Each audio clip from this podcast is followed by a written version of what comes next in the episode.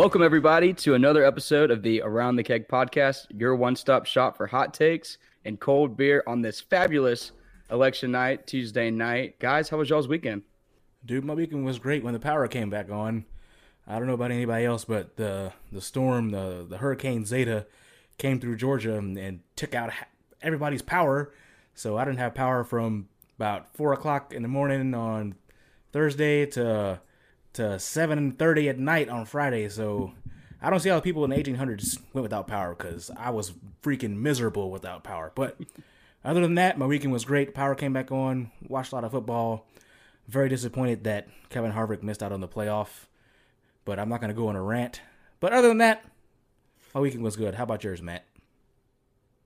Oh man, it was good. It was good. Uh, like like you, I was out of power from Thursday morning at between four or five a.m. until Saturday morning at nine thirty. We got it back, and unfortunately, we still did not have power or uh, TV or internet.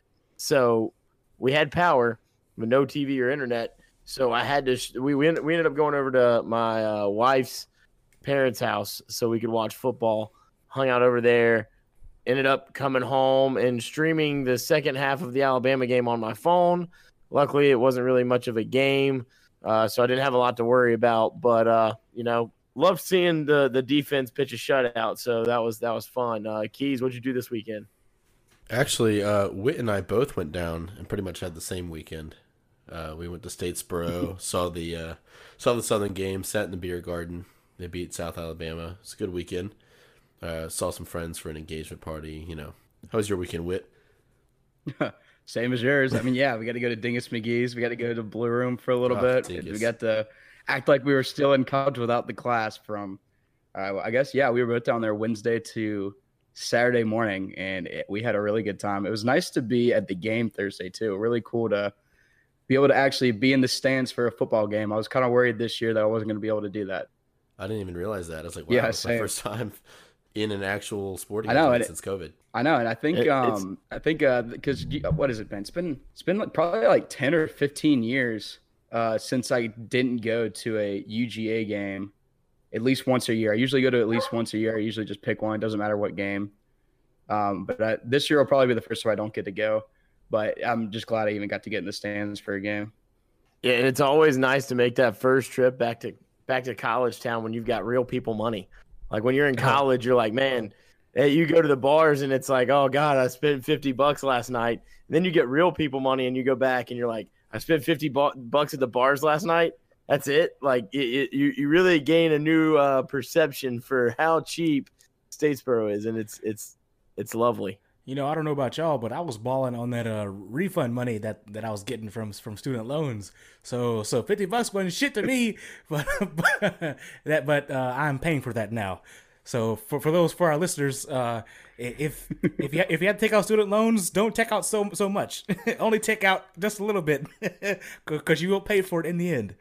Yeah, I'll say coming down from uh, paying paying bar money, beer money in Nashville compared to what it is in Statesboro. I mean, I know most people didn't go to college in like you know backwoods Statesboro, Georgia, like we did, where shots are two dollars and beers are at most like three or four dollars. But You know, I'll never understand the people that, that that hate Statesboro.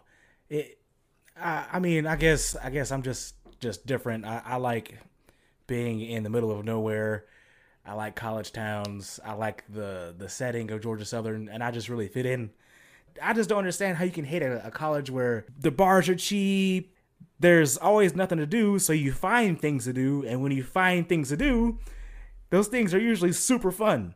So I just don't understand. oh yeah, to each their own. It's a small college town, but to be fair, like you know, being from originally from the area where Georgia Southern is, I kind of always considered Georgia Southern to be like this really small, like community college almost. It just had university after it.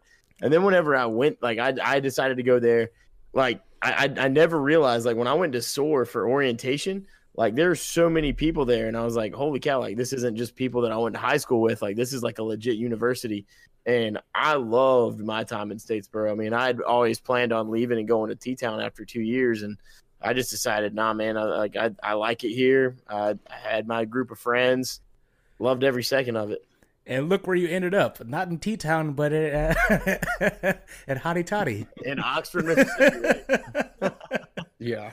well, you know, hey, uh, Oxford's a cool place. I'm actually going to be there next weekend. So uh, around the keg live from the Grove, baby. Even though there's no tailgating or anything, but uh, I'll be there. A big game, South Carolina. Uh, South Carolina Ole Miss should be a good one. Yeah, it should be a good game.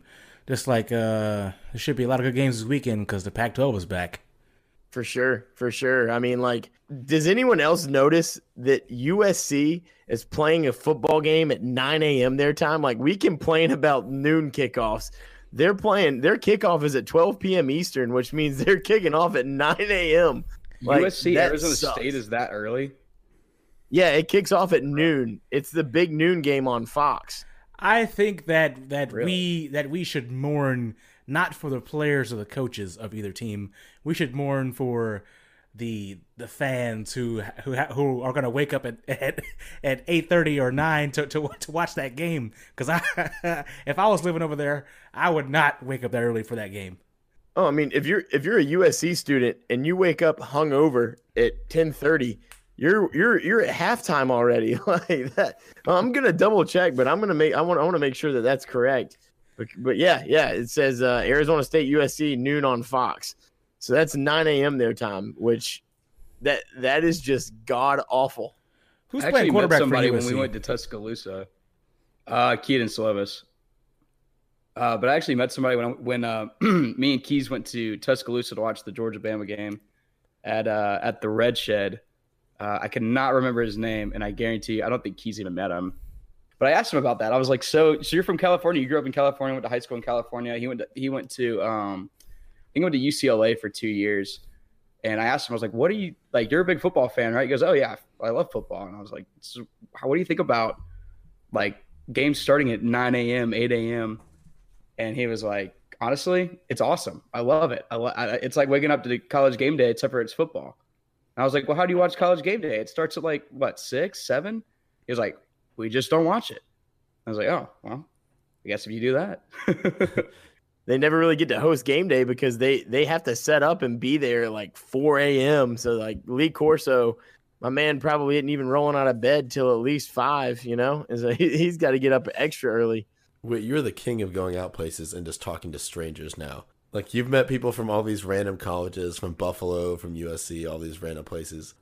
I don't even know why you go out with friends anymore, to be honest. I mean, have you met my mother? I, I was raised. have I, was met- raised to never. I don't. I don't know a stranger. Keas. That I was raised to not know a stranger. Yeah, I don't know a stranger, but it, it, it goes into a certain point. Like once once the person has piqued my, int- my, my my interest, and then I get bored of them, then then I want to push them away to somewhere else, and then go do my own thing. So I, I don't know. I, I like talking to people, but it's, it's kind of annoying. Oh yeah, I agree. Once you get to a certain point, I mean, like when I go out to bars and stuff, I like to meet as many people as I can, and not like be the weird creep that just walks up to people all the entire time, like uh, annoys the crap out of people. Like if I meet somebody and the conversation's going really well, I'm like, you know what, this could be like the guys in uh, Keas in Nashville, the guys from Buffalo that we met at the at the Valentine bar the during the Georgia game. I, I still talk to those guys on Snapchat and stuff. Yeah, that person is actually an avid follower of our podcast page on Instagram. Yes, he is. Oh my Shout gosh. out to that guy, Shout out, Bills uh, Mafia. We love you. Imagine being Those somebody Mafia, like love- the starting quarterback for USC, and people come up to you all the time and ask, "Hey, oh, oh well, how how are you going to play this weekend? You think you guys are going to win?" Uh, I I could imagine being a quarterback for for a top school like USC on game week. You know, I feel bad for those guys because then I don't remember who it was last week. Oh, it was uh, Sean Clifford last week. They were talking about Sean. They were talking to Sean Clifford, and they were like, "Do you have a chance at beating Ohio State?" Like, what's he supposed to say? No, you know, I think those guys are going to come in and just stomp us in the mud. And then, and instead, like he says, "No, I really think we do have a shot to beat them." And everyone's like, "Oh, Sean Clifford said that he thinks Penn State has a chance." Well, what else is he supposed to say? Of course, you're going to think that you've got a chance to win a game. Exactly. It, I don't know. It, it it perturbs me. That is the word for the day, by the way. Perturbed. It perturbs me that people go out and, and, and, and ask football players, "Oh, you think we're gonna win this week?" What do you What do you freaking think? I, I think, of course, we're gonna win this week. I, I'm, I, I- you know, if, if if we're if we're the worst team in the country and we're playing Alabama, of course I'm gonna go in, go into the week thinking, yeah, we're gonna win. Of course, deep down, uh, it's gonna be a heck no. But I'm gonna tell you yes because because, because that's what everybody wants to hear. That's what that's what I want to tell myself to, to get myself hyped up to play a team like that. You gotta have faith. You gotta have I have faith. to have faith. Speaking of having faith, like Boston College, they made everybody be- believers there for a second. They uh, they, it was like 28-10 at the half. Everybody starting to tune in. It might have been 28-13 at that point. I think Clemson kicked a field goal right before the half, but but down 28-10 at home. Clemson's on the ropes. Everybody's starting to freak out on Twitter, like, "Oh my gosh, Clemson's got a backup quarterback. It's a noon kickoff. It's the perfect storm for an upset." and and what winds up happening clemson you know freshman quarterback brings him back uh you know clemson proves that they're still a legit team i'm really not surprised clemson stayed number one at all after that what what do, what do you guys think about that Yeah, um so my dad and I went to Waffle House for for for breakfast and he was like, "Oh, Clemson's quarterback isn't playing. I, I think Boston College is going to pull one out." And I completely blew him off. I was like, "Yeah, it's no way it's happening. Not happening." So we get home and around like 12:30 and I turn the game on and it's and Boston College is is killing them. And I, I sit in my chair. I'm like, you have to be kidding me. I picked. So if you listen to the show last week, I picked this game as my lock of the week, and I picked it because it was a safe pick. It was the easy pick to do. It was the easy way out. And they almost lost. They pulled it out at the last minute. And uh, I think that they're actually going to lose this week to Notre Dame because, as we all know, uh, Trevor Lawrence is out for the second straight week with uh, coronavirus. So Clemson, uh, do I think they'll still make the playoff if they lose this week? Probably, yeah, probably because the committee is going to say, "Oh, well, they didn't have their, their the best player in the country, so we're not gonna gonna knock them for not having, you know, a potential Heisman winner on their team." First off, I believe you owe me fifteen dollars. Is that correct? Fifteen. Oh, yeah, that's right because we bet on Florida. the uh, Missouri Florida game. Florida Missouri know- game. You know, deep down, deep down, I was like, man, this is a dumb bet.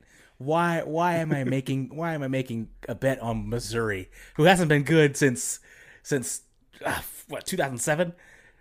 I'm dumb, so yeah, I guess I owe you fifteen the sec championship twice right Okay, yeah, yeah, okay. Well, the so reason Missouri, Missouri was in the SEC, SEC championship twice, but that's because Yeah, they were in one, what 2013, 14. yeah, yeah so they lost to auburn in 13 and then they lost to bama in 14 Yeah. their team they, they had good teams and the SEC wasn't accustomed to that type of, of football yet. And then once they got accustomed to that type of football, now now look at Missouri. They're getting better though. I, I attribute it more to a down east at that time than mizzou actually being that good if i'm being honest Uh, That's that's a fair But- statement. the point stands you still owe it 15 bucks Either way, the, the the reason I bring that up is because you said that you think Notre Dame's going to win. yes, I do. How uh, how confident are you in that pick? You want to Lando Whit fifteen dollar bet of the week? so yeah, actually, I I I, I want to go double or nothing. Actually, uh, Ooh, I think Notre Dame is going to beat Clemson this week, solely solely for the reason that Trevor Lawrence is not playing, and Notre Dame is better than Boston College. Boston College came out firing. Clemson's defense is shoddy. They need lots of work, and you know their offense can't just rely on Travis Etienne if they're going to beat a team the caliber of Notre Dame. so you're saying Whit Lando thirty dollar bet of the week this week? Thirty dollars, thirty dollars, double or nothing. Bringing in the big bucks. I just don't see a way that Notre Dame is going to be able to to shut them down for four quarters. Travis Etienne just became the ACC leading rusher all time. So kudos to to Travis Etienne for doing that. Um, also broke, I think, the ACC record for uh, touchdowns games with a touchdown scored in a game uh, for the ACC. Uh, I've heard a stat like that on the radio. It was like 44 games in his career, which is nuts. Um, but shout out to, to Travis Etienne. Um, I just I don't see a way that Notre Dame's going to be able to stop him. I mean, Notre Dame struggled with Louisville, and Louisville is not good, not good at all. Now, I think the defense the defense for Notre Dame could pose some more problems than uh, Boston College's did against a young quarterback. But if I'm making my first start as a freshman quarterback, I would rather go out there and get my pregame, my first game jitters out against Boston College than Notre Dame. Is that that Here's- game in South Bend? Yes, it is, and that that's why I'm kind of like, well, you know, it's his first away start. I mean, he's, he, I mean, his first start was they were, yeah, they because they were in Clemson last week, so it's this DJ Uiagalelei's first away start at Notre Dame. But I mean, he went for impressed you were able to say that. Yeah. I, I've listened to a lot of podcasts. I've heard a lot of people pronounce it right. That's the only reason I can pronounce it. But he went for over 300, 342 yards last week. Had two touchdowns. Um, he ran the ball pretty well. Had a rushing touchdown too. I think he's pretty good. I mean, he was a top five quarterback. I believe he was the number two quarterback coming out of his recruiting class, uh, which was last year, 20, what, 2019, 2020? I guess 2020. And uh, behind Bryce Bryce Young, Bama's backup quarterback, his their backup quarterback. I think he's a good quarterback. I don't think he's I don't think he's Trevor Lawrence, but I don't think Notre Dame is good enough. Of course, I don't know why I'm over here talking about the game because we haven't even gotten to the picks yet. But Well, But, we we, we I can mean, talk. We can no, talk I'm- about I'm with you, man. Like, I- before. I, I I think that Clemson Clemson proved that they're gritty enough to win an ugly game. And the, the the thing is is like every team that's won a national championship has had that one game where it was just a grind and they had to win like LSU last year against Texas was a back and forth game on the road in Austin. LSU grounded out and won it. Uh, Alabama in 2015 beat Arkansas 14-13 because Arkansas missed an extra point like you have those games where even if you play bad and you play and it doesn't look pretty on paper you you you win that game and a W is a W you know what I mean and and I think that that's where Clemson is right now I think Dabo's going to have the boys fired up to play in a big game and I I think Trevor Lawrence take not being able to play takes this game from being a Notre Dame uh, getting blown out to Notre Dame playing a close game I I don't think you guys are giving Notre Dame enough credit, but I I don't see them as as an elite team. Nobody does. I see them as as a mid tier football team that's better than Boston College. That's not going to blow. I don't. I think Boston College was up twenty eight to ten at one point in that game. Uh, Notre Dame is not going to blow a twenty eight to ten lead and and lose to a backup quarterback who is who is who's starting his second game. Okay, if Trevor Lawrence was playing in this in this game Saturday, then yes, Clemson would would definitely obliterate Notre Dame. But he's not playing, and Clemson's defense is still not what it was last year. Now the big question is, and I agree with that. I want you guys' honest answer from this: if if Notre Dame wins this game, what are their chances of of, of making the playoff? I think this would solidify Notre Dame being legit. Now, again, they're probably going to have to play Clemson a second time in the ACC championship. So that would that would be a big determining factor because if Trevor Lawrence plays in the ACC championship and they blow out Notre Dame, I think that that might eliminate Notre Dame from the playoff. Okay, so I, that was another question I was going to ask. If if Notre Dame beats Clemson Saturday and they play Clemson again in the ACC championship game and Clemson wins, does does the ACC get two teams in the playoff? I think it depends on what happens with Georgia and Alabama. Hmm. Wait, what do you think? It'll depend on that. It'll depend on that. It'll depend on if Ohio State wins the Big Ten because I think they're the only team in the Big Ten. I mean, Indiana still has a chance. I think Ohio State's the only team in the Big Ten that can make the playoff this year. Because because I think it's possible. I think it's very possible. you have to think. But then you got to so, look at. I mean, so Alabama ha- has already in beaten Georgia, and they're likely Yeah. to they're, they're likely to play in the, in the SEC championship game. So let's say Alabama wins again. So Alabama is coming out the SEC, the only team coming out the SEC. Uh, Ohio State wins the Big Ten. All right.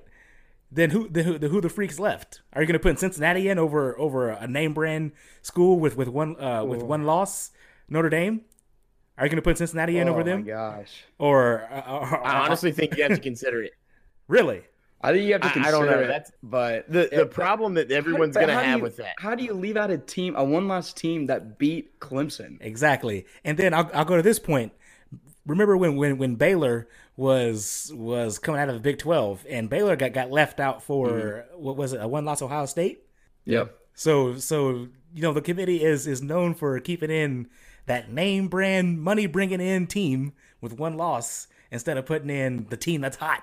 So do you think would put in? So what if Oklahoma blows out everybody the rest of the way in the Big Twelve?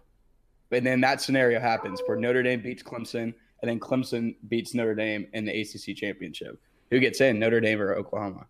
No, Notre Dame. Oklahoma. Notre Dame. Oklahoma's a big name too. Uh, but we have two losses.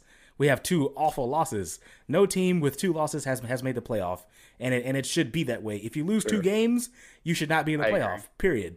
The, the, if you lose one game, that means all right, you slipped up, and then you learned from, from your mistakes, and you came back and, and won and won the rest of your games. But if you lose two games, that means you have lots of problems that need fixing, and you aren't you aren't going to fix those problems in in one season. All right. Well, while we're playing hypotheticals here, Notre Dame beats Clemson. Clemson beats Notre Dame in the ACC championship. Georgia wins out. Alabama wins out. Georgia beats Alabama in the SEC championship.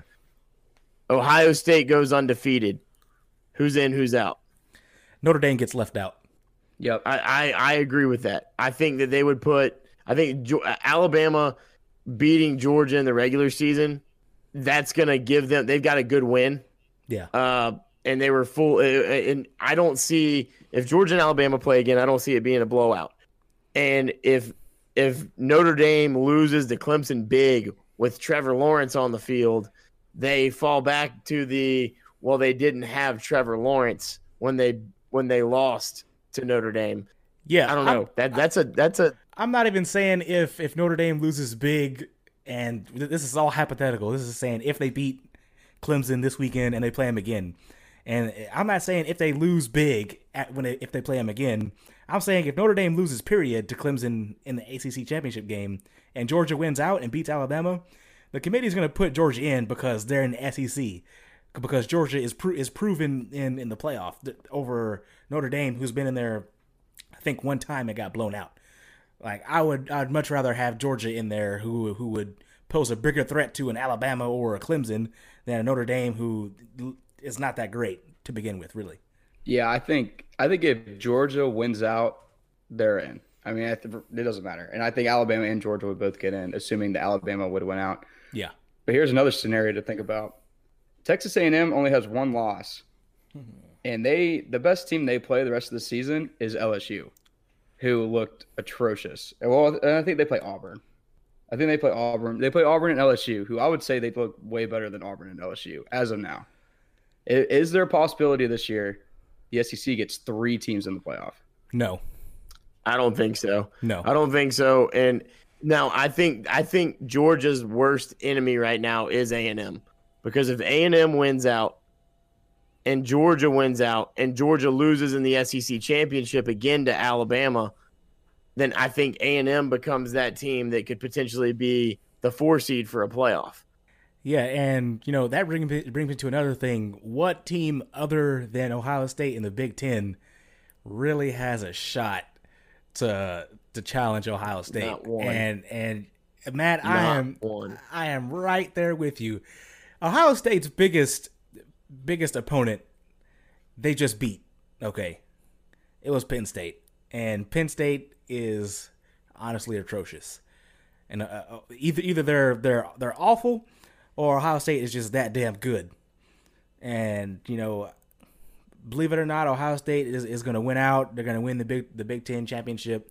And I think they're going to they're going to win out without ever really being tested and I think that's going to going to actually kind of screw them over when they get to the playoff. I think there is one team in the Big Ten that's good enough to test Ohio State. And if you would have asked me before the season, I would I would have agreed with you. I thought Penn State was that team, but after losing Michael Parsons and Journey Brown, they're just they're not the same Penn State team they were going to be, especially with that quarterback. That quarterback is just terrible. He's so bad. But I think Wisconsin is the only team that could challenge Ohio State. But the problem with this Wisconsin is they've already canceled two games. They're not there. Uh, there's no chance they make it. They're only going to play what seven games, including if they made the including the the, the championship or whatever that game is. If Now, that, I think- and they're. Pre- Yeah, I was going to say they might have to cancel one more game now because it's a three week quarantine that they have Right. to do, and they're continuing to have positive cases.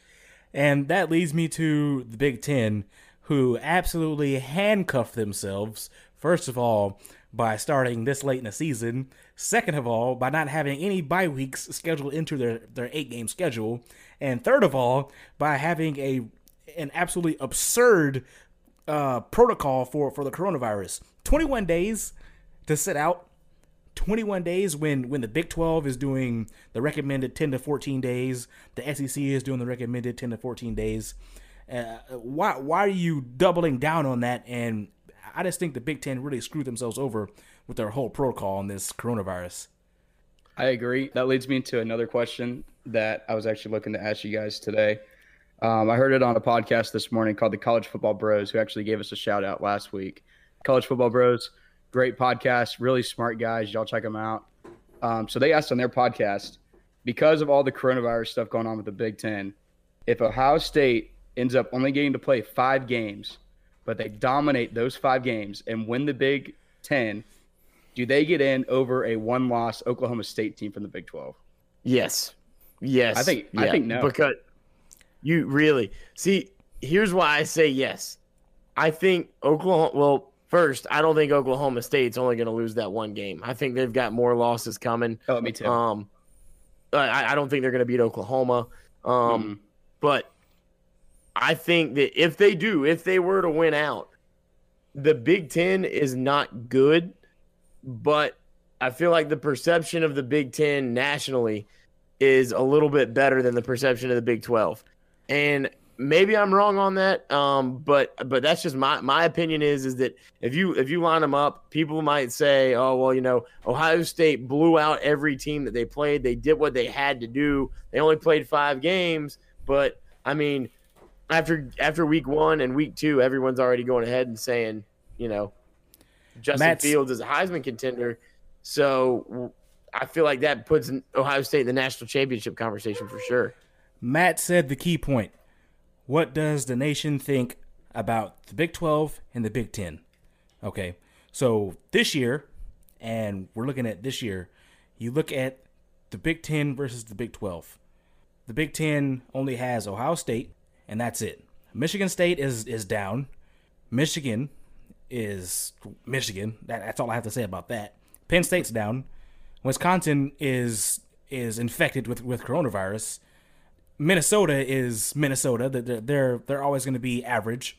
And then we're going to flip flop to the Big 12 here. Oklahoma State's defense is vastly improved. They're better. Uh, Oklahoma, yes, we have two losses, but the defense is is a little better than last year, and they are a different team than they were several weeks ago. Uh, Texas, eh, I hate Texas, but Texas is still a pretty decent football team. All right, Kansas State, they, they're they're down their quarterback, but Kansas State's still a pretty good football team. Iowa State's pretty good. I think overall, the Big 12 as a whole is better than the Big 10. So if Oklahoma State were to win out, I don't think it's going to happen either. But if they were to win out and Ohio State only plays five games, like you said, they would definitely put in Oklahoma State just because of what the Big 12 is as a whole, as opposed to what the Big 10 is as a whole. And that's where I think that it's going to be an individual di- discussion because what's going to happen is they're going to look at well, what did Ohio State do week one, two, three, and four before they had to sit out three weeks and then they blow out Michigan, and then they win another game uh, in the in the in the championship. I think when you do that, you you sit down and and that's where the the committee might look at Iowa State lost to Coastal Carolina week one. Uh, you know the the Sun Belt had a very good week one against Pac-12 teams, or I mean, excuse me, Big 12 teams across the board, and I think that's what's going to set their perception over everything else because now it's just the Big 12 versus the Big 12, and you know it's kind of in that same realm of on any given week anybody can win a game. Uh, I mean, you saw that with Kansas State. You've seen it with uh, Oklahoma, Texas. Like there, there's teams out there. TCU uh, playing up, and even Texas Tech competing with Texas. Like I feel like they're very level within their own conference, and they it, it- it's all about matchups. And I just I feel like they're gonna look at that week one. Big Twelve struggled against Sun Belt, and that would be the difference because the Big Ten's not giving themselves the opportunity to have that slip up by only playing a conference schedule. Yeah, um, so like I said weeks ago, the Sun Belt had already played a game the week, the, the week prior, and several of those Big 12 teams ha- were just playing their first game. They had played played no spring. I'm not making excuses. I'm just saying it. A lot goes into oh we played last week. We're better conditioned. Our defense knows what they're doing. We're a little more physical than a team that's coming in uh, their first game since last year. They have they've had no spring practice, no spring brawl. I think the committee will, will look at that and be you know this is a this is a weird year. This is a this is a different year than everything else. Let's give them a pass on that first week and look at them from since then. The Big 12 has had a lot of parity, and I think from top to bottom, the Big 12 is actually pretty decent. Yeah, when it comes to the Big 12 versus the Big 10 debate, I I think it's hard to go ahead and decide who you think's better. And uh, yeah, the Big Ten's only played two games, and I mean, like as the season goes on, I think we'll really start to see who's good in the Big Ten and who's really just a fraud. Like, I mean, if you looked at the first week, Michigan looked really good against Minnesota, and everyone right. thought Minnesota was going to be one of those teams like like potentially challenge Ohio State. And then week two, Minnesota gets gets that crazy comeback win uh, or Maryland gets that crazy comeback win against Minnesota, and Michigan loses to Michigan State, who lost to Rutgers the week before. So it's like it's really hard to balance it out that way. But I think the main uh, the main deciding factor for the scenario that I that I was talking about is the fact that it's only two like it's only five games. Like I think if it was nine or eight or even seven, I think Ohio State would get in just because they're the dominant team. They have more talent. They're the one that's in front of the media more there's more of a chance for, regardless of how many games they play, there's more of a chance for Ohio State to beat Alabama, Clemson, whoever gets in, Notre Dame, whoever gets in, than there is for Oklahoma State to make a run like that. But I think just the fact of five games versus 11 would be, I think that's way too much. I mean, that's that's six games. That's insane. That's a whole that's a whole half season. Like I don't I think it I think the, the way that the Big 10 made their with everything going on, everything they did, like the uh, canceling games and not having bye weeks, I think they really screwed themselves if they do have something that happens like that with the coronavirus. Um, like Wisconsin, I think Wisconsin's out. All right, guys, well, let's get into it. We got our pour one out, cut them off, uh, our winners and losers segment of the week. Uh, we're going to go ahead and start with Matt. Uh, Matt, who you got this week? So I'm pouring one out this week. Obviously, uh, for Chase Elliott. I know no, normally Lando is the talking racing guy. Uh, I'm a big Chase Elliott fan. I live 15 minutes down the road from his hometown of Dawsonville, Georgia. Uh, so uh, I, I became a fan of Chase Elliott whenever he came into the uh, Cup Series. Took over the number 24 for for Rick Hendrick. Uh, glad to see him making the championship four for the first time in his career. Uh, this will be the first of many for him. Uh, I know I feel bad for Lando because his guy Kevin Harvick got out, and I agree that Harvick should be in, but that's a discussion for another day. And I'm also pouring one out for Hawaiian quarterbacks. Uh, Tua got his first start in the NFL. It did wasn't perfect, but he got a win. To his brother Taulia uh, at Maryland got a win against uh, Minnesota team that that people thought could be a, a, a potential top ten threat this year.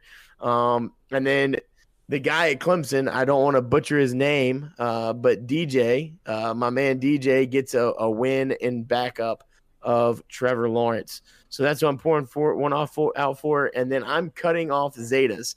Uh, Zetas, as, as a sorority, you know, we, uh, we we all love Zeta. They're nice people, but they're every every Zeta, we all know a Zeta that needs to be cut off. You're, they're a little too drunk, a little too wild. And obviously, because Hurricane Zeta knocked my power out for three days, and I'm quite frankly over it. That was miserable. Lando, who you pouring one out for? So this week, I am pouring it out for African American head football coaches uh, in NFL and in college football. So um, uh, Mel Tucker is the head coach for Michigan State.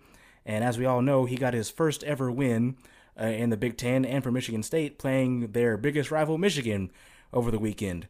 And in the NFL, uh, Brian Flores has the Miami Dolphins looking really, really good with a young quarterback in Tua Tagovailoa. He has that defense playing awesome football. They beat up on the Los Angeles Rams, who have been a really good team for the past several years. And most importantly, Mike Tomlin, who is a Steelers head coach, has the Steelers playing great football. They're undefeated. And Mike Tomlin is the first African American coach to win 140 regular season games. He broke the tie with Tony Dungy for most wins as a black head coach in NFL history. So I'm definitely pouring out for African American head football coaches in football. And I am cutting off Jim Harbaugh, the head coach for Michigan, who needs to be fired. And that's all I have to say about that. Whit, who you pour one out for?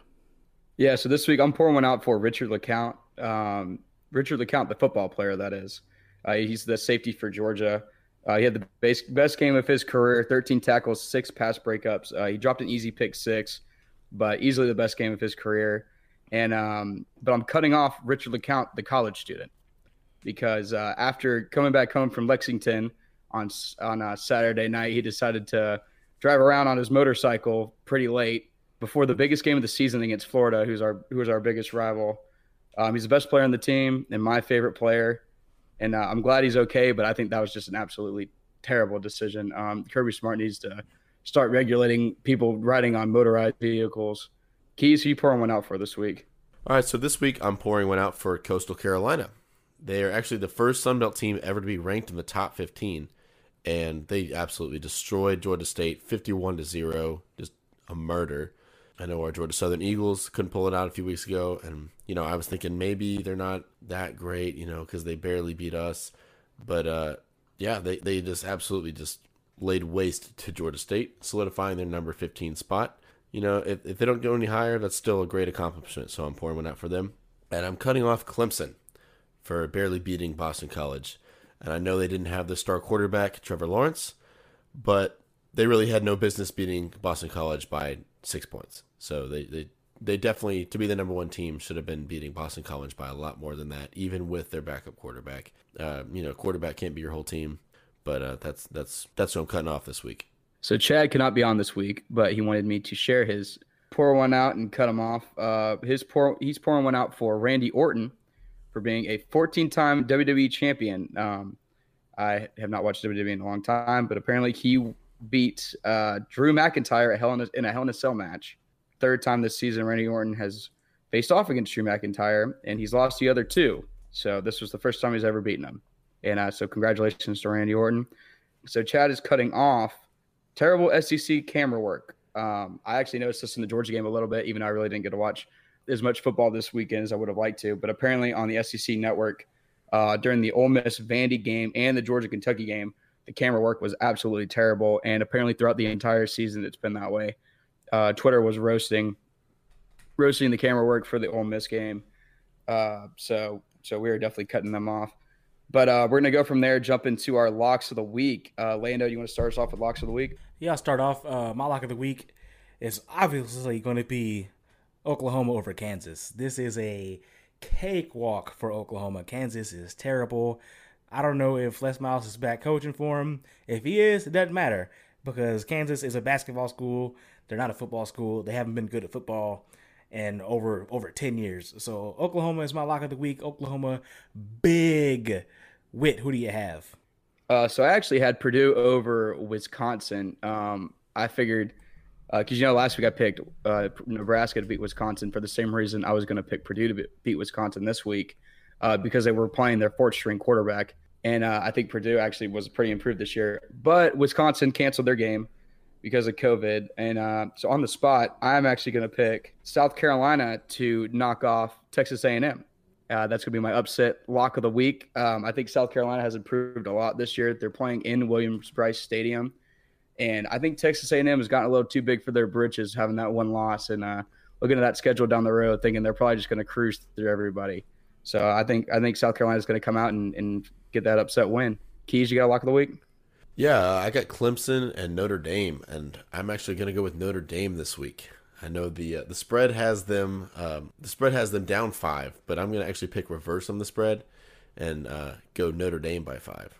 Uh, I think that Notre Dame is a little bit too overrated for that number four spot. Uh, I know they're they're still a decent team, but like we always say, they're not a powerhouse. Um, they're not elite. Um, but Clemson, if they play like they did against Boston College, they're not going to be able to hold Notre Dame off. They're just going to be playing too sloppily. And uh, I got Notre Dame by five. Matt, who you got? So for my lock of the week this week, I went with my two favorite mascots in the Pac 12 the Beavers and the Cougars. Oregon State versus Wazoo. I am gonna say that it's in Corvallis. It's a one and a half point spread. Basically, it's a it's a toss up, 50-50. I'm gonna go with Oregon State over Washington State. Uh, we I haven't seen either of these teams play. They've got the 10:30 game on ESPN, so I'm excited to watch some late night Pac-12 football. I've been a big proponent of that since day one of this podcast. I will forever be a big proponent of that because we also have an 11 o'clock Hawaii game this week. But I'm going with my lock of the week: Oregon State over the Washington State University Cougars. Bees get the dub. So Chad also had a lock of the week, and uh, he wanted me to share that as well. He had Vandy over Mississippi State, which uh, he didn't really elaborate much on it, but I actually kind of agree with him here. Um, I think Mississippi State has looked really, really bad this year, and Vanderbilt's defense has been playing pretty well. Um, I think as that freshman quarterback Ken Seals uh, continues to improve, they'll actually they might get their first SEC win. All right, guys, let's get into our picks of the week. Uh, our our famous picks of the week. Uh, we're to start with our alma mater, Georgia Southern, is taking on Troy. Troy's a three and a half point favorite in Paulson Stadium. Uh, Lando, you got first pick. Uh, I think this week's going to be a little uh, tough for Georgia Southern. Uh, coming off a tough win last week, uh, we're going to see how Georgia Southern reacts to playing a tough game and coming back and not trying to blow it against a better, you know, a, a pretty decent team. So I'm to go Georgia Southern. I'm never to pick against Georgia Southern, but I'm to go Georgia Southern in a close one. I'm to go GSU by three. As a matter of fact, that's exactly what I have. Georgia Southern by three. Uh, Paulson Stadium's the difference maker here. Uh, for whatever reason, the Eags have some magic in the in, in Paulson. Um, you know, I, I, think I honestly think Troy is probably the better team, but I think a three and a half point spread means that it's a pretty even game. Uh, and I think the the Eagles being at home, that's probably a three point swing that the that Vegas has given them. They probably would normally make Troy a six and a half, seven point favorite, but I've got faith in Georgia Southern. I think the defense is actually playing a lot better than it has in the past, and I've got lots of faith in the in, in the Eagles. I'm going Georgia Southern by three. Whit, what you got? I'm right there with y'all. Um, I got Southern by seven. Uh, I just don't think Georgia Southern just doesn't lose in Paulson Stadium. Like, I mean, honestly, I don't, I don't know if uh, I'm trying to remember a game uh, since I've gone to school, since I went to school at Georgia Southern, that they lost the game in Paulson Stadium. I don't think they have. Uh, I mean, I know App State. What was was Louisiana this year? When did we lose to App State? I think it was like my senior year or my junior year. One of the or yeah, well, I had that two was, senior that, that- years. but that was before I got there. Oh, gotcha, gotcha, gotcha. That's true. Yeah, you're old fucker. Yeah, fuck y'all. Yeah, I got Georgia Southern by seven. Uh, I just think Georgia Southern doesn't lose in Paulson Stadium. Uh, they usually do struggle with Troy, so it would not surprise me if uh, Troy came out and just obliterated Georgia Southern because that's just what that just always ends up happening for some reason when we play Troy. Um, except for uh, uh, old Tyson Tyson Summers' final year, uh, we ended up beating Troy uh, for some somehow, even though he was the worst coach in the history of college football. Uh, but yeah, I got Georgia Southern by seven. And uh, Chad's pick for this game, Chad has Troy, of course, and he has Troy because the same reason I said Southern always struggles with Troy, and he thinks that Southern will continue to struggle with Troy. Um, so we're going to bounce into our next game. We got the number nine BYU Cougs. Uh, they're two and a half point favorite, uh, going to uh, number 21 Boise State, playing on the blue turf. Uh, Lando, who you got? BYU is better than the than the experts think. They're going to beat Boise State by ten. I got BYU. Matt. This was the game originally that I I, I thought that maybe BYU would lose, um, but I think the difference is BYU is seven games in, Boise State is one game in. So I'm gonna go BYU by 17. I think that they're just gonna be able to withstand some of the stamina of the game and the game. They're gonna come out of the gate swinging. Zach Wilson's been playing out of his mind, and I think he's going to continue that this week. I've got uh, BYU by 17. Yeah, I mean, I think BYU is probably the better team too. I actually got Boise State by ten though. I think playing on that blue turf, um, it's a I believe it's a Thursday night game, and a lot of or it's a Friday night game actually. Um, it feels a little spooky to me, and uh, a lot of people are still talking about BYU as a potential playoff team. Um, think they should be a playoff team with the way they're blowing people out. And I'm a big fan of Zach Wilson. I think their offensive line is one of the best um, offensive lines in the country, uh, not in the higher level Power Five type teams, but in like the group of fives and like the maybe the lower level Power Fives. Um, then I got Boise State by ten. I think they they get the upset, and uh, Chad has BYU by three, and he said Zach Wilson is the man, uh, quote by quote. So he's got BYU. Um, but we'll get into the next game. Uh, we're getting to the Big Ten now. We got the number 23 Michigan Wolverines, who are a three and a half point favorite, heading into uh, number 13 Indiana. Lando, who are you picking?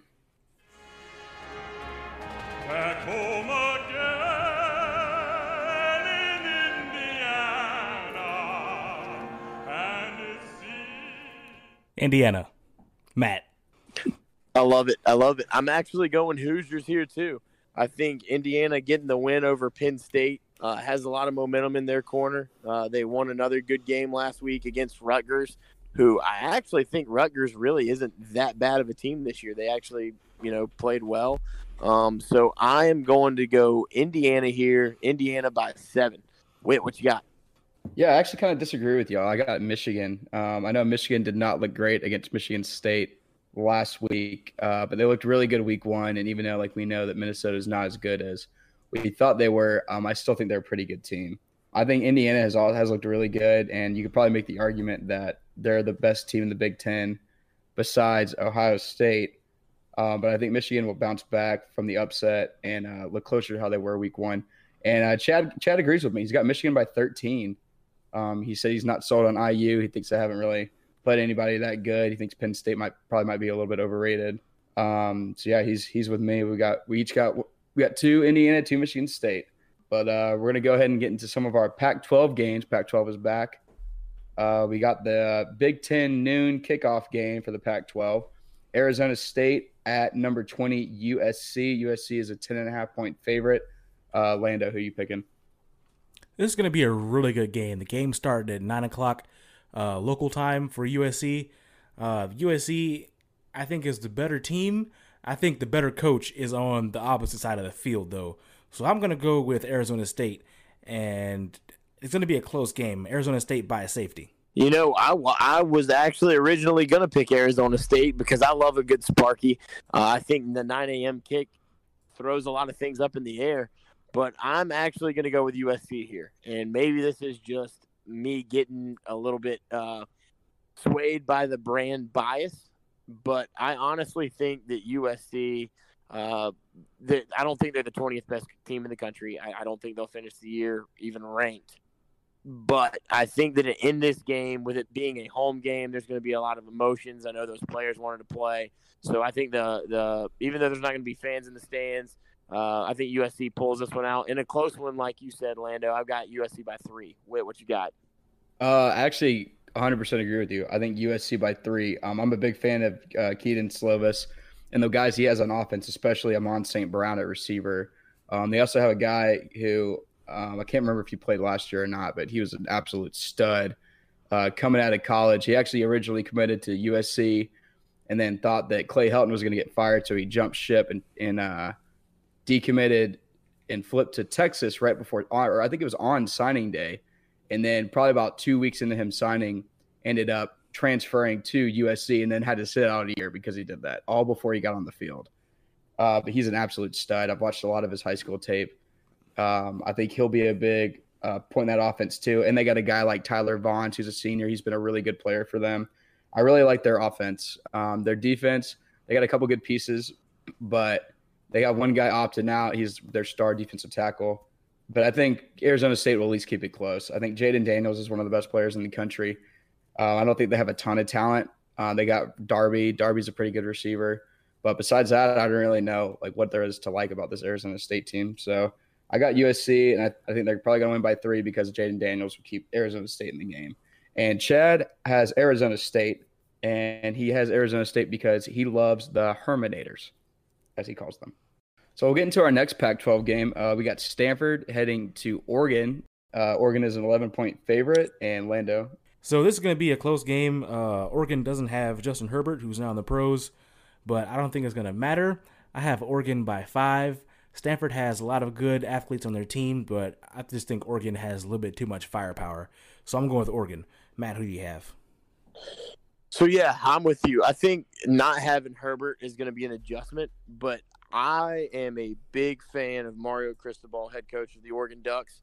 Uh, he is a former Saban assistant, and when I watched that Oregon team play last year, especially late in the year, what impressed me about them was their their offensive line. I mean, even in that game against Auburn early in the year, they were they played physical against an Auburn defensive line that was really really good. And I think that Mario Cristobal brings that tough physical mentality to that that Oregon team. So I think Oregon's on a mission too. They finished the year great last year. Uh, you know, we'll see how they how they fare at quarterback after uh, Justin Herbert. But I think the spread's going to be pretty tight here. I've got actually got Oregon by 12. Uh, Whit, what do you think? Yeah, I'm pretty close to you there. Um, I think it'll probably be like a 17 point game, but I do have Oregon. I really like Mario Cristobal as well. Um, and I think David Shaw, I think the message is starting to get stale there. They've had some really good teams. They've won a lot of Pac 12 championships since he's been there.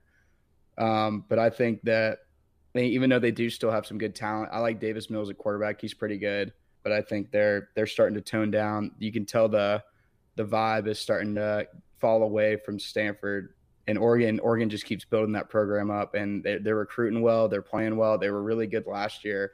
Honestly, probably could have been a playoff team if they didn't blow that game to Arizona State. So yeah, I got I got Oregon by 17. Um, Chad also has Oregon. He's got Oregon by 28 because he thinks they have too much talent. And uh, we'll get into our next game, the CBS game of the week, SEC game of the week. Number five, Georgia is a three and a half point favorite, taking on number eight, Florida. Game is in Jacksonville at the world's largest cocktail party, as we will always call it on this podcast. And Lando, you got the first pick. Georgia is currently struggling to score points on offense. I think that is going to hurt them in this game. I personally believe we're going to see a little bit of JT Daniels in this game because Stetson's going to struggle a little bit. So uh, I'm going to go with Florida. I got Florida by 14. I don't think Georgia can, can score enough points. Boy, this is this is really hard because watching Florida prior to this past weekend when they played against Texas A&M, I was sitting there thinking, all right, Georgia is going to dominate this game. And I even said that last week that Georgia was going to dominate Florida. And then Saturday happened. And Florida came out and they were firing all on all cylinders. And they played a Missouri team that had won a couple of games where maybe they shouldn't have even been in the game, uh, w- w- at least you know based on recent history. And Florida just came out and thumped them. Uh, they they came out and they struggled a little bit early. They were down seven six at one point, but the final score was forty one seven. But I actually think that the biggest difference in this game is going to be Richard LeCounte's absence from the Georgia secondary if he's not able to play. Um, I think that if if Richard LeCounte was in this game, I was going to pick Georgia to win still because there's just something about Dan Mullen that I'm not sold on. And a lot of it has to do with the fact that he's never won a game that he was supposed wasn't supposed to win. Like he's never had that game where he had this huge upset that everyone was like, "Oh wow, Dan Mullen finally got it done." But because if Richard LeCounte doesn't play, which it doesn't look like he's probably going to because of the motorcycle accident, prayers out to Richard LeCounte, by the way. Um, I, am going to go with Florida here, but I think Georgia's going to hold it close just because their defense is going to play physical. They're going to play fast. I've got Florida, though, winning this one by five points. Whit, what do you think? So I'm going to read Chad's first. Uh, so, Chad, he told me to read this uh, quote for quote. Uh, he's got Florida by four and he wants me he wants everyone to know he doesn't actually think Florida is going to win.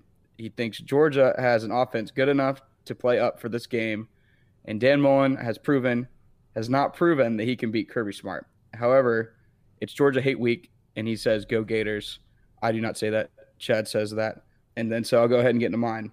So I got Georgia. I wonder obviously why. I'm a Georgia fan, so yeah, obviously I'm a Georgia fan, so I have to pick Georgia, even though I didn't when we played Alabama.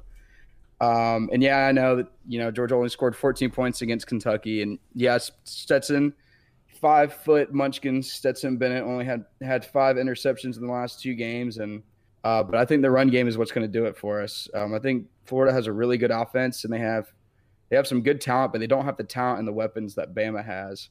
I think the defense will hold up better, um, even without LeCounte or and Jordan Davis and Julian Rochester and maybe even Lewis Cine. who if we don't have Lewis Cine, I might I might would change my pick.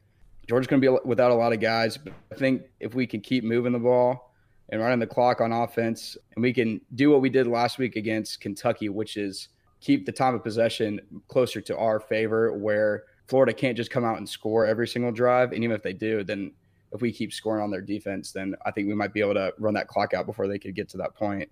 And we, if we can keep it low scoring, I think Georgia probably wins by seven. We'll get into our college game day ESPN game of the week. We have Clemson at Notre Dame. Uh, Lando, I think we already know who you got, but let's go ahead and hear it. Yeah, you already know who I have. I have Notre Dame. Uh, double or nothing. I have $30 on Notre Dame, so they better win, or else I'm going to be pissed off. Matt, who do you have? Well, this is one of those weird, weird weeks. I think Notre Dame kind of falls in this weird category where we don't really really know whether to call them a lead or not. But if you look at them since their last playoff appearance, and even that, including that season, and you compare them to Ohio State, the records are pretty similar, and the strength of schedule is pretty similar. The biggest difference for me in this game is that it is in South Bend, and for for young DJ, I, I just don't know how a freshman comes into that environment and handles it. Now, Jake Fromm seemed to do fine, but that game was like 50% or more Georgia fans. It like the UGA took over South Bend. I think that it being in South Bend, I think that Notre Dame wins a really close one.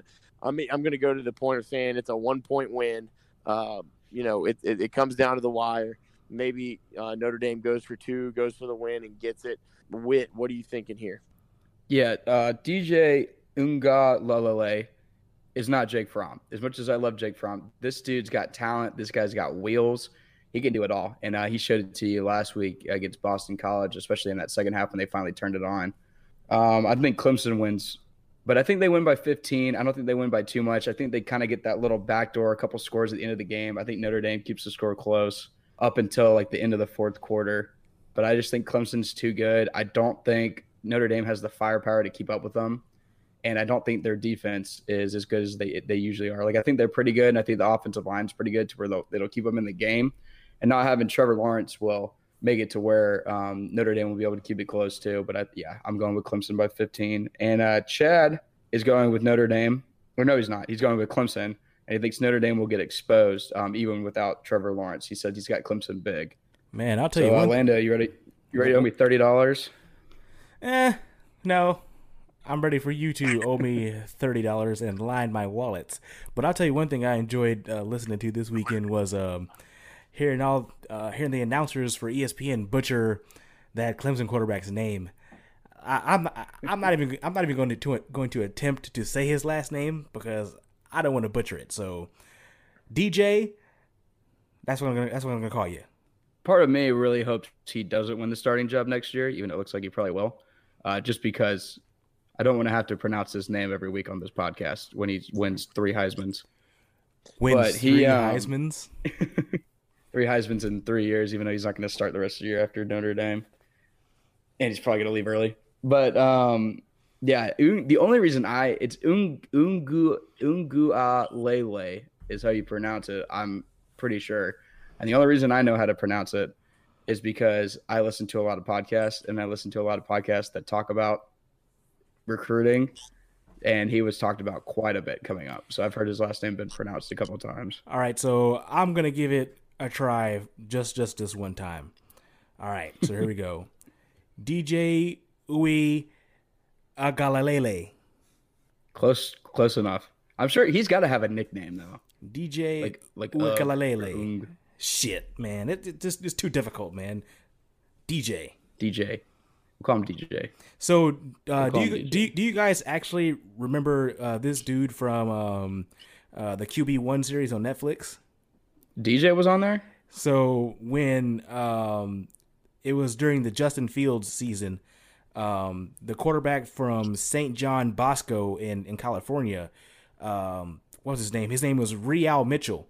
He was the starting quarterback mm-hmm. for for St. John's Bosco, and he uh, now plays at Iowa State.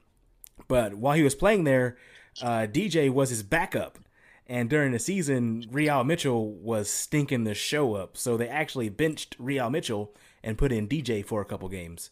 I didn't even know that. Obviously, I did not I didn't either. watch during that season. I only watched Justin Fields, and it was just because he went to our high school, and at that point he was going to Georgia, so I was pretty interested in him. The only, I think the only uh, QB one season I really watched all of was the first one with Jake Fromm and Tate Martell, and uh, I think the other guy's name was Trayvon Bowers, went to play for Wake Forest, but I don't think I don't think he's there anymore. He wasn't very good. What a disappointment Uh, Tate Martell's turned out to be. Oh, I know, I know. Right. He's playing slot receiver at Miami now. Like, I mean, to go from being on QB one, go to Ohio State, doesn't even get like as soon as he knew Justin Fields was coming there, he knew he didn't have a shot at that starting job.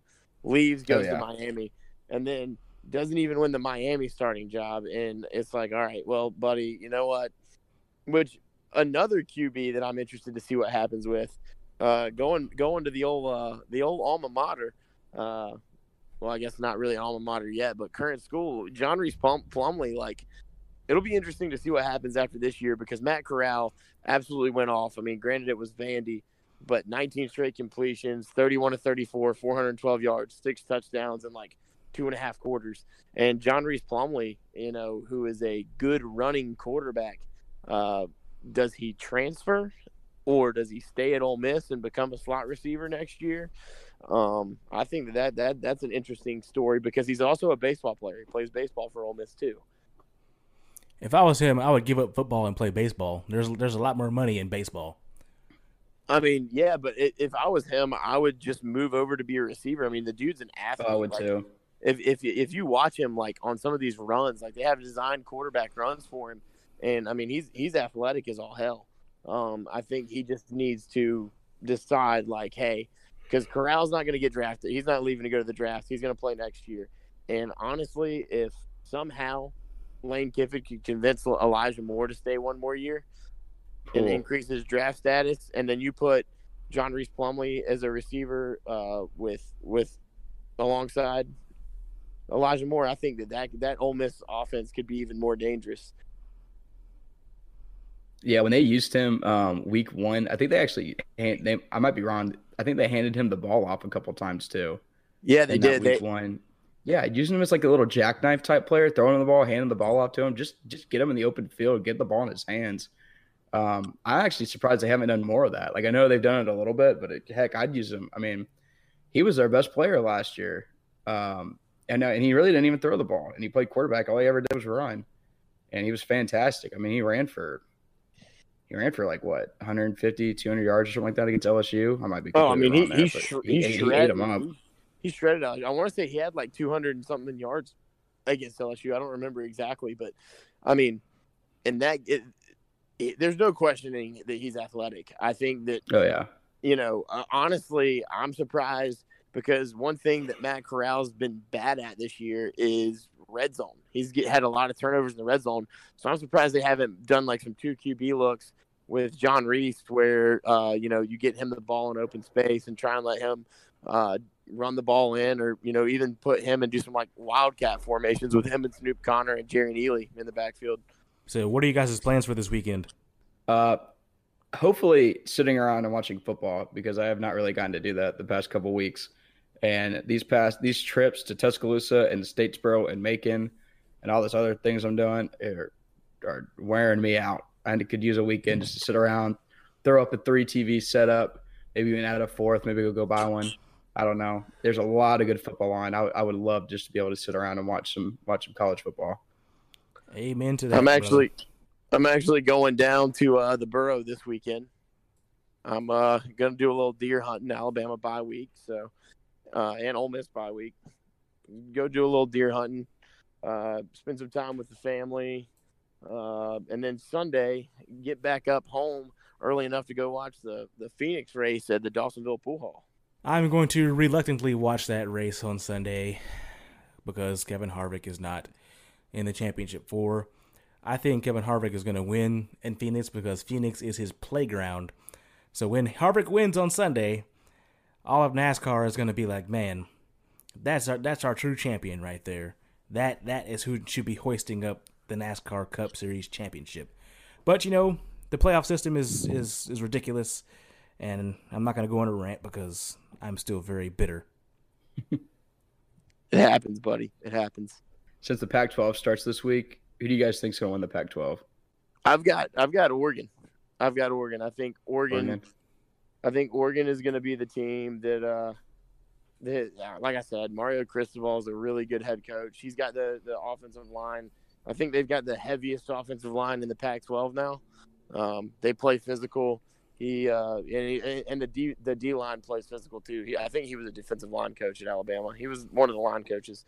But either way, uh, I think that he's got the big uglies playing playing physical and tough. And uh, I think I honestly think Oregon wins out, and I think they, they give themselves a chance to potentially be in the college football playoff. Um, I'm gonna go with this is actually pretty difficult for me because I think USC is going to be a little better than what everybody thinks they're going to be. Uh, I'm going to go with Oregon, but it's going to be really close. USC USC is, is, is getting a lot better. Yeah, I'm actually I'm actually taking USC. I had Oregon before the season started, but they had uh, Sewell, who's the best offensive lineman in the country last year, and will probably be a top three pick in the draft. He opted out. They had Jevon Holland, who was one of the best safeties in the in the college football. Uh, he'll be probably he could potentially be a top top ten, top twenty pick in the draft. He opted out. Brady Breeze was the other safety they had. He he opted out. They had Thomas Graham, who was their starting corner uh, next to Mykael Wright, who they still have playing, but Thomas Graham opted out. All of those guys were first team Pac 12 selections this year. Um, if those guys would have stayed, I probably would have gone with Oregon, but I think I like USC. I think USC is going to do it this year. I think Clay Helton's coaching for his job. Um, I don't think they're really going to be great after this year, but I think I think this is the year they're going to do it. I'll be honest, I did not realize that many people opted out for Oregon. Well, I mean, they still got they had a really good recruiting I, class last I year. Stand so behind my. They're gonna be shorthanded. I stand behind. I stand behind my Oregon selection, but I did not realize they had that many guys opt out. And I mean, people can opt back in. I'm pretty sure still. So it's not like maybe maybe they watch week one and they see how good they're looking. Like maybe maybe I'll go back and try and win a national championship. Yeah, um, if I mean, that happens, I might would have to change my pick. But honestly, I got USC big, as of now. I, I still don't know if the Pac-12 is really going to play factor even if Oregon no. goes undefeated, because I mean, undefeated Oregon in seven games, and then what if we end up in a situation with them, just like with Wisconsin, where there is a team in the Pac-12 that winds up with COVID?